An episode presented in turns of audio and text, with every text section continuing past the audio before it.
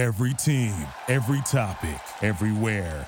This is Bleav. This is the Relunchables podcast. I am Jordan Holzer. I would like to thank my listeners for the overwhelming support thus far.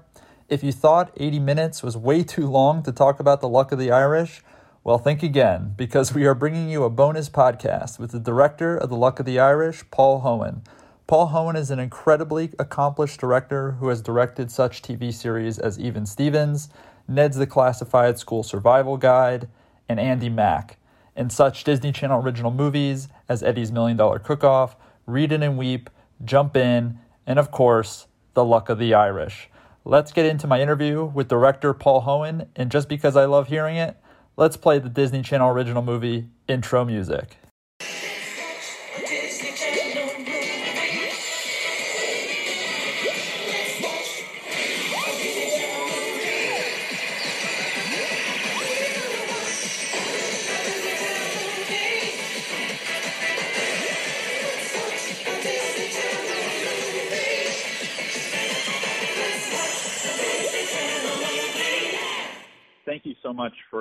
Coming on the Relunchables podcast and giving me a few minutes of your time. I really appreciate it. Sure, no problem. Paul, you've had a pretty incredible run of work, including some of my favorite Disney Channel original movies and television series, such as Even Stevens, The Jersey, and Ned's Declassified School Survival Guide. I'm not sure if, if you realize how influential you have been in not only mine, but an entire generation of people who grew up consuming content you helped create. And I'm curious, when you were first breaking into the entertainment industry, was there something about kids programming in general that attracted you? Is this just where the opportunity came? Um, you know, I think it's both. I think um one, you like go to school and then you hope that oh, I see the power of film and television and you know, it, it would be great to change people's lives, right? And then there's the other part of like, okay, where can I get a job and how can I how can I actually earn a living and work? And so I think both things kind of came came to play. And um you know i don't know that i sat around and every day i mean i started working on a show called kids incorporated which you know you know it wasn't it wasn't like a big huge mover or shaker at the time. So you know um but it's kind of nice in some of these especially in the movies that i've done you know where you really feel like um that you know you're speaking to kids in sort of a universal level of like it's okay to be who you are and whoever that might be you know what i mean? Of course and i think those messages continue to resonate. Um how did you get involved in directing disney channel original movies specifically and building a relationship with the disney channel?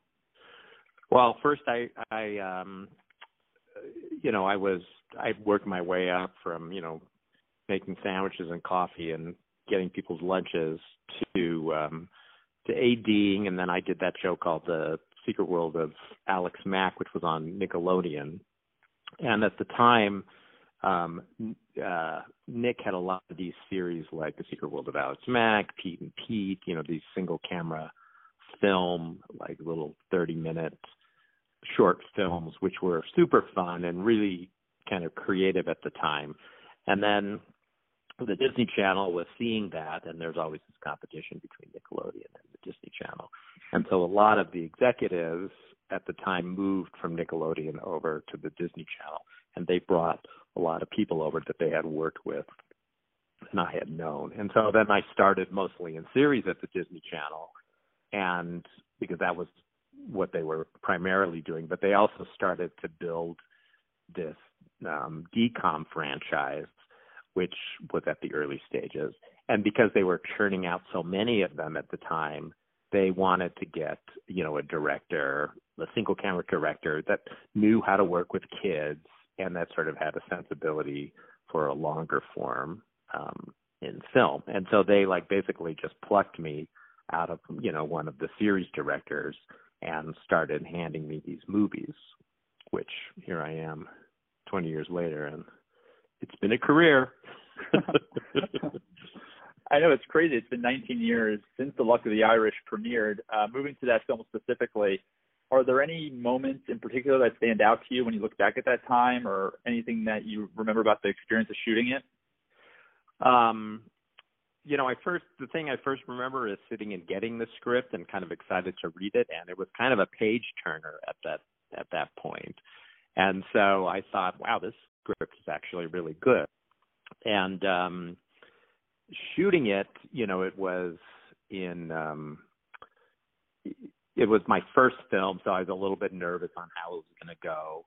And I I remember, you know, nowadays I've learned that no matter what the weather is, or if it's snowing or raining or whatever you have to do, you just keep shooting and you figure out a way to make it work. But back then, you know, there was that scene uh where the car chase with the the van and they're chasing the Cadillac. And in the end it's supposed to um there's they crash, they get a flat tire and it's supposed to to rain, right? Well, the the beginning of that I showed up that day and it was just pouring rain the whole time. And I was like, how are we to shoot this thing? It's pouring rain everywhere and and then they're supposed to crash and then it's supposed to rain. You know, I can't make it sunny. And the, you know, I think we should take a rain day and the producers were do they laughed at me. I said, you don't take rain day. There's no such thing as a rain day. We keep shooting.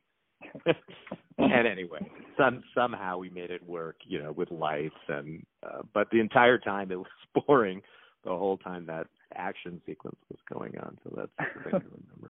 The other thing I think about that film is I always watch it and there's something that happens in a film where you as the director, even though you were there every minute and you know what the shots were, but you start to forget that experience kind of goes away from you and it just becomes sort of this life in itself that you don't necessarily feel a part of, that it just kind of the world sort of exists without you in it.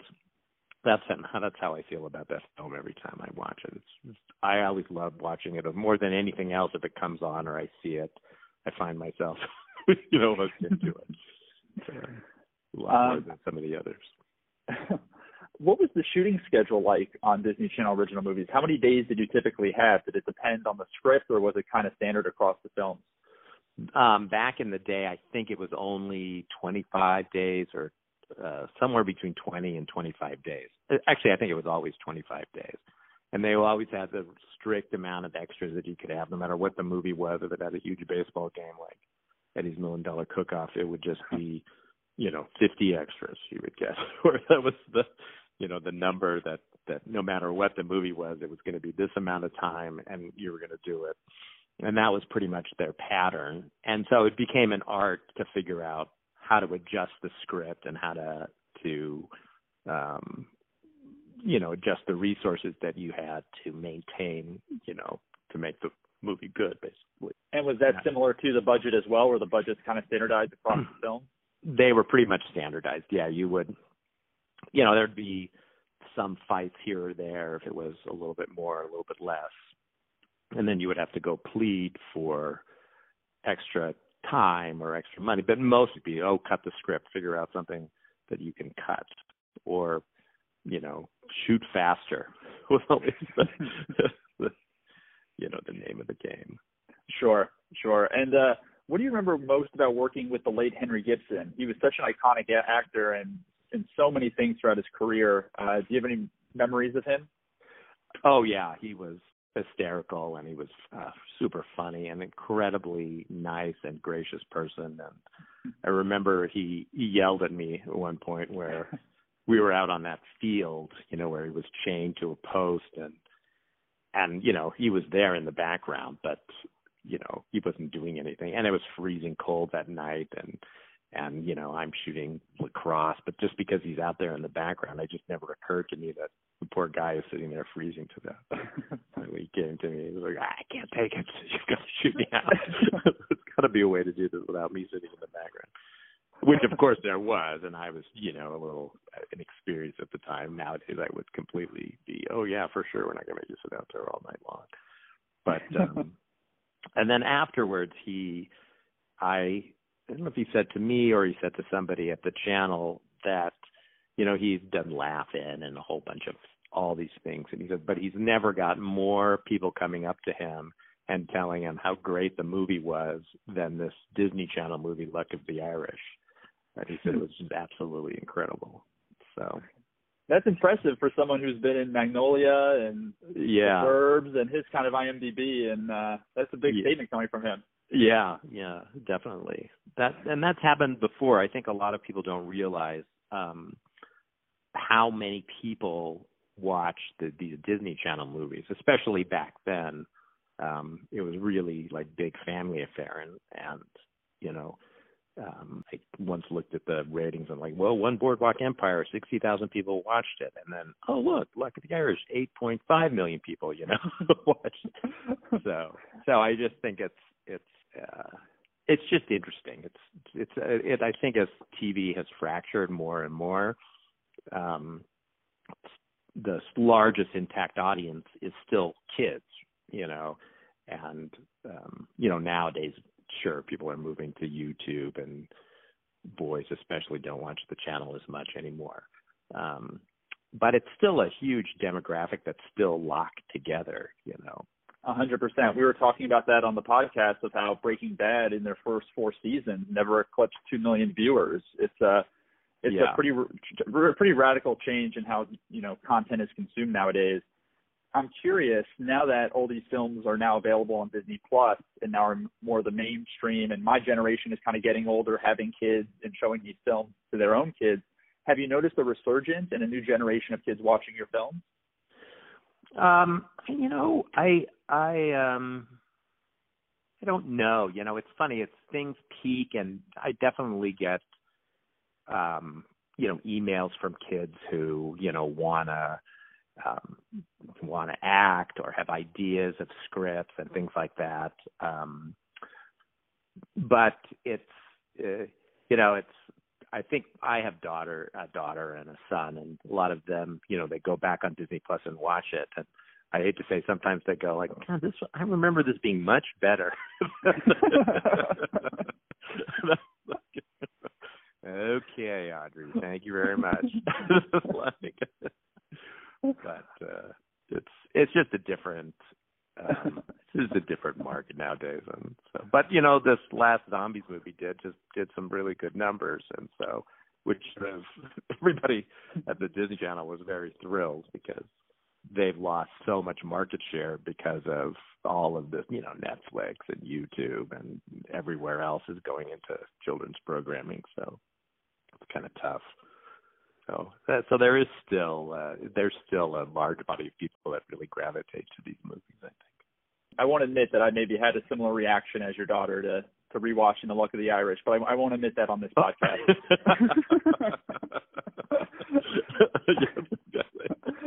but uh, I, I think kids who grew up in the 90s and early 2000s, like myself, not only take pride in, but they're kind of stubborn. I know I am in believing our generation grew up during the best time for kids programming, and I'm sure probably each generation feels that way. How have you seen children's programming change throughout the years since you got involved? Um, I definitely think that that that time was the golden age of of children's programming. And actually, you know, the other person that agrees with that is the Smithsonian because Luck of the Irish is in the Smithsonian Institute as as an example of the time of film of kids, you know, programming of the time. And it goes through I think um I think we have to figure out what kids are so much older now and so much more sophisticated and you know um I don't know more sophisticated, but there's you know we we're we grow as a society, right? And that each generation is a little bit more knowledgeable, and we're not dealing with um you know um couched metaphors of like it's okay to be gay, you know, like now it's more like if you're gay, it's kind of left-handed, right?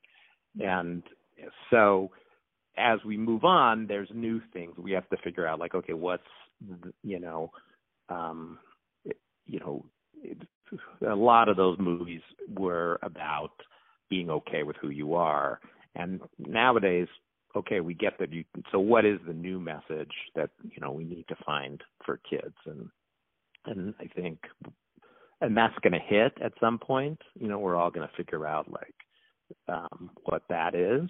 I'm, I'm sure. We're, I think we're kind of in a transition now, trying to to figure out what milestone is in kids programming. Sure. And I think kids nowadays are all on YouTube or TikTok, and I think it's curious to see what Quibi does if they get involved in you know a lot of children's programming and this sort of short form content to keep kids' attention nowadays. I'm really interested in see how how things move. Yeah. Yeah, me too. And I I hope there's always there's always um it's great you can watch something for 15 seconds. you know, and it's over and over the same 15 seconds. Moving to this extraordinary cast of kids in this film, I'm wondering how involved were you in the casting process? What do you look for in young talent, and what challenges present themselves when working with child actors? Um, so you know, there's a whole bunch of things that go into the casting session. It's not just what I want; it's what the channel wants. It's um, lately they've been, you know, they have a staple of stars, so it's really kind of like the old studio system where they really like try to cultivate talent and move them through their system, you know, which is Disney and then Freeform, and you know, some people go on to movies and things. So um there's that that little element to it. There's the element of who you read something and you imagine who somebody is. But then I think with kids it's really important to kind of see who comes in the room and who brings something to the part that maybe is unexpected. Um and you know, and just really bring something to the role because it's very I think with kids you've got to find that natural you know um spark that that works for the film as opposed to saying oh i need somebody like this and like this and like this you know with, and put some arbitrary things on it and i think it's challenging when you're directing kids also it's important as a director to kind of just get out of the way for a minute and see what the the actor is doing and what's authentic for them in the role. And then when you see that, you stay out of the way for a minute, you let them do what they what they bring to it, and then you you work with that. Um, so you work with their strengths as opposed to saying, you know, here's this. So I think the first thing as a director, you got to step out of the way, watch what they do, hone what they do, and then of course there's the challenge of um, the kid hours, which um, you know they can only be on set for if they're a minor, only seven out of a ten hour day. That includes like lunch and an hour for breaks, um, you know, in between lighting setups. And so as a director, you know, normally you you come in with adults and there'd be a schedule that you're going to do that day and you sit around and take your time with the scene and try to discover what it is and you know there's sort of that process in kids it's like you got to come in sort of understand where you got to be and where you got to go. You can't really be indecisive because of the hours. Um you have to uh you have to actually be involved in the schedule and how you shoot something so it's kind of a big math puzzle basically that you have to do. And a lot of times kids don't hit their marks. Um there's a lot of technical things that the director as you're sort of a teacher so it's like taking a film class kind of for them as well Sure. so i always think like when a kid gets to be about 16 17 is like the the greatest time to have them because they're still not jaded and it's not all about staying in makeup hair and wardrobe for hours um yeah but it's but they they have enough talent and technical knowledge that it really becomes sort of a pleasure to work with them. And that Sure. was the case of Luck of the Irish actually. They were right around that. All the kids were right around that kind of prime age, I think. And I was impressed rewatching the movie. Ryan Merriman surprisingly had to do a lot in this film. He had to pull off an Irish accent. He had to, you know, the basketball skills, the dancing. Uh, I'm Yeah. not sure. It looked like the last scene was lip synced, but still, he had to do it. He was very versatile in this role. Yeah. Actually the the last song wasn't lip sync. It was me sitting at the piano because it was the last thing that I I suggested. I go, well, why don't we do "This Land Is Your Land"? Either with that song or "Erie Canal," which you know, and and it wasn't even scripted. And they just said sure. And so I just sat at the piano and actually played it. And then they each stood up and sang. And then later we came back and replaced my piano playing with something and, and replaced uh that that we put the audience in as like sort of a choral thing going on. But that was all on the fly. It still takes me out of the movie a little bit seeing Bill Bailey get up there and start singing and uh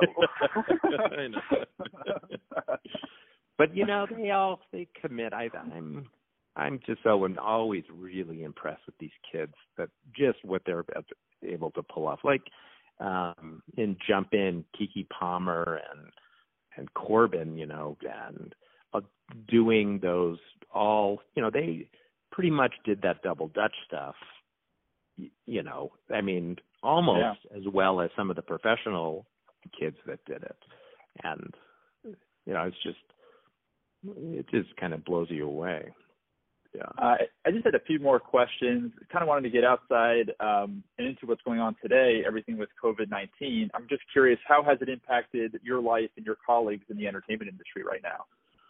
Well, we were, um, so I was shooting High School Musical, the series, up in Salt Lake City, and I got it to about two days of shooting an episode of that. And, um, and that was the end of that.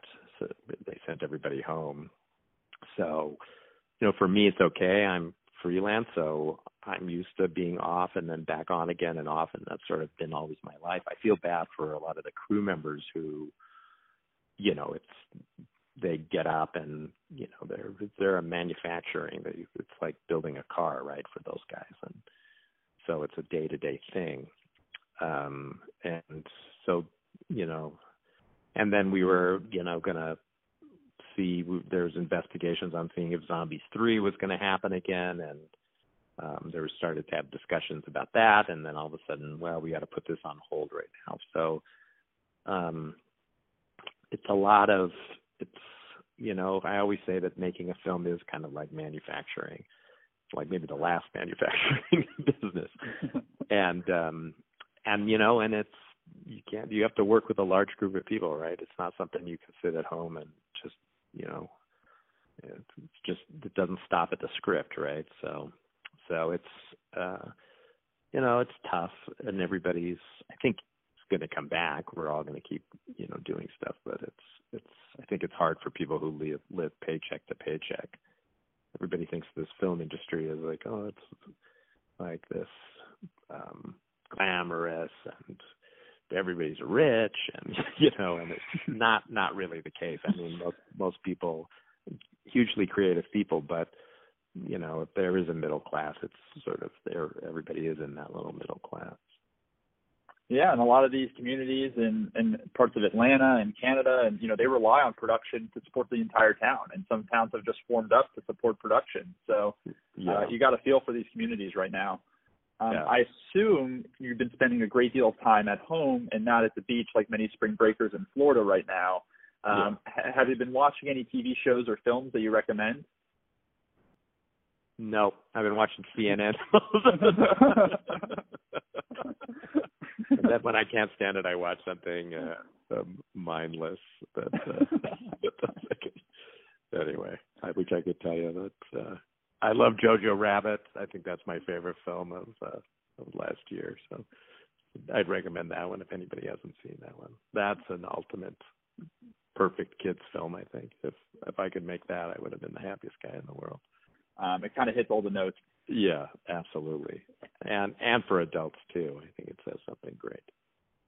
So I just had five quick questions for you, kind of rapid fire uh, to end on. Uh, sure. What is your favorite restaurant or meal in Los Angeles? Korean barbecue. Nice. Uh, have you gone? I think I think you answered this, but have you gone back and rewatched The Luck of the Irish? And if so, how long has it been? Um, I think I watched it the other day uh I think when I got streaming, I got Disney Plus. I was excited. I kind of went, went through, and I I think that was one of them that I watched. The interesting thing is that everything's a 16 by 9 framing, and now it's shot in 4 by 3, which looks very weird to me, and like everything is completely tight. So hopefully one of these days the Disney Channel goes through and you know, because it was all that shot on film at the time, and they do have full frame transfers of all of these movies. So hopefully somebody spends some time and and fixes it. And there's also oddly some things on the DVD that says directed by Paul Hoen and some other person who I'm like, I wonder who that is. it's not me. It's very weird. But anyway. Uh, do you still keep in touch with members of the cast, Ryan, Alexis, Glenndon? No, you know, I haven't um haven't talked to really oh, the one is uh Marita who played the mom.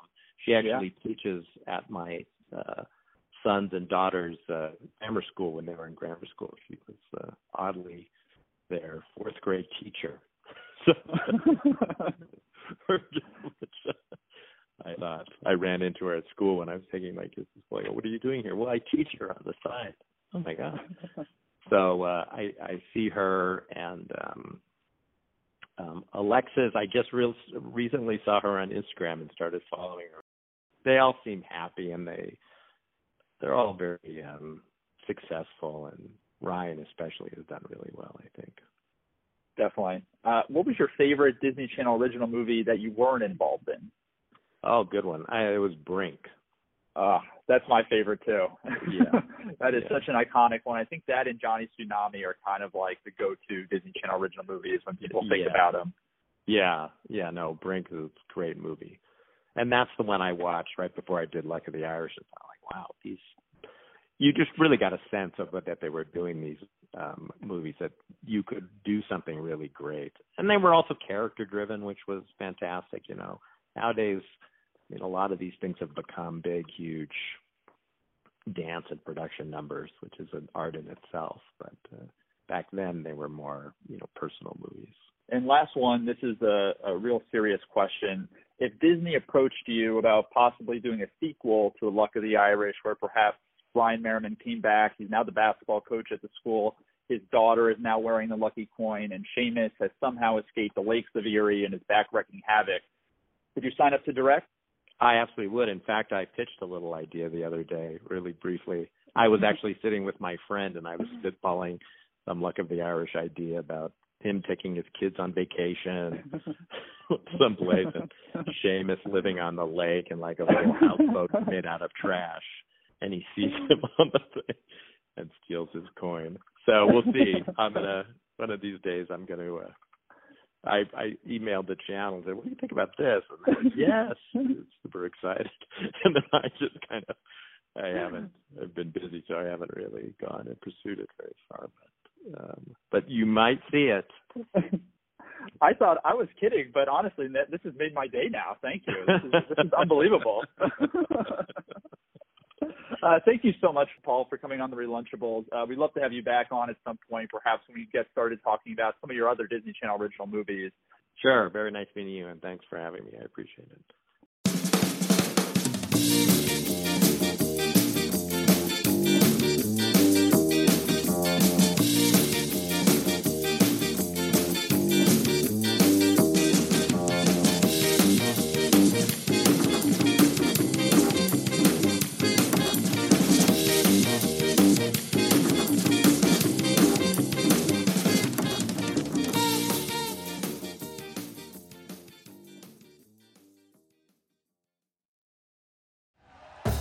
Thank you for listening to Bleav. You can show support to your host by subscribing to the show and giving us a five star rating on your preferred platform.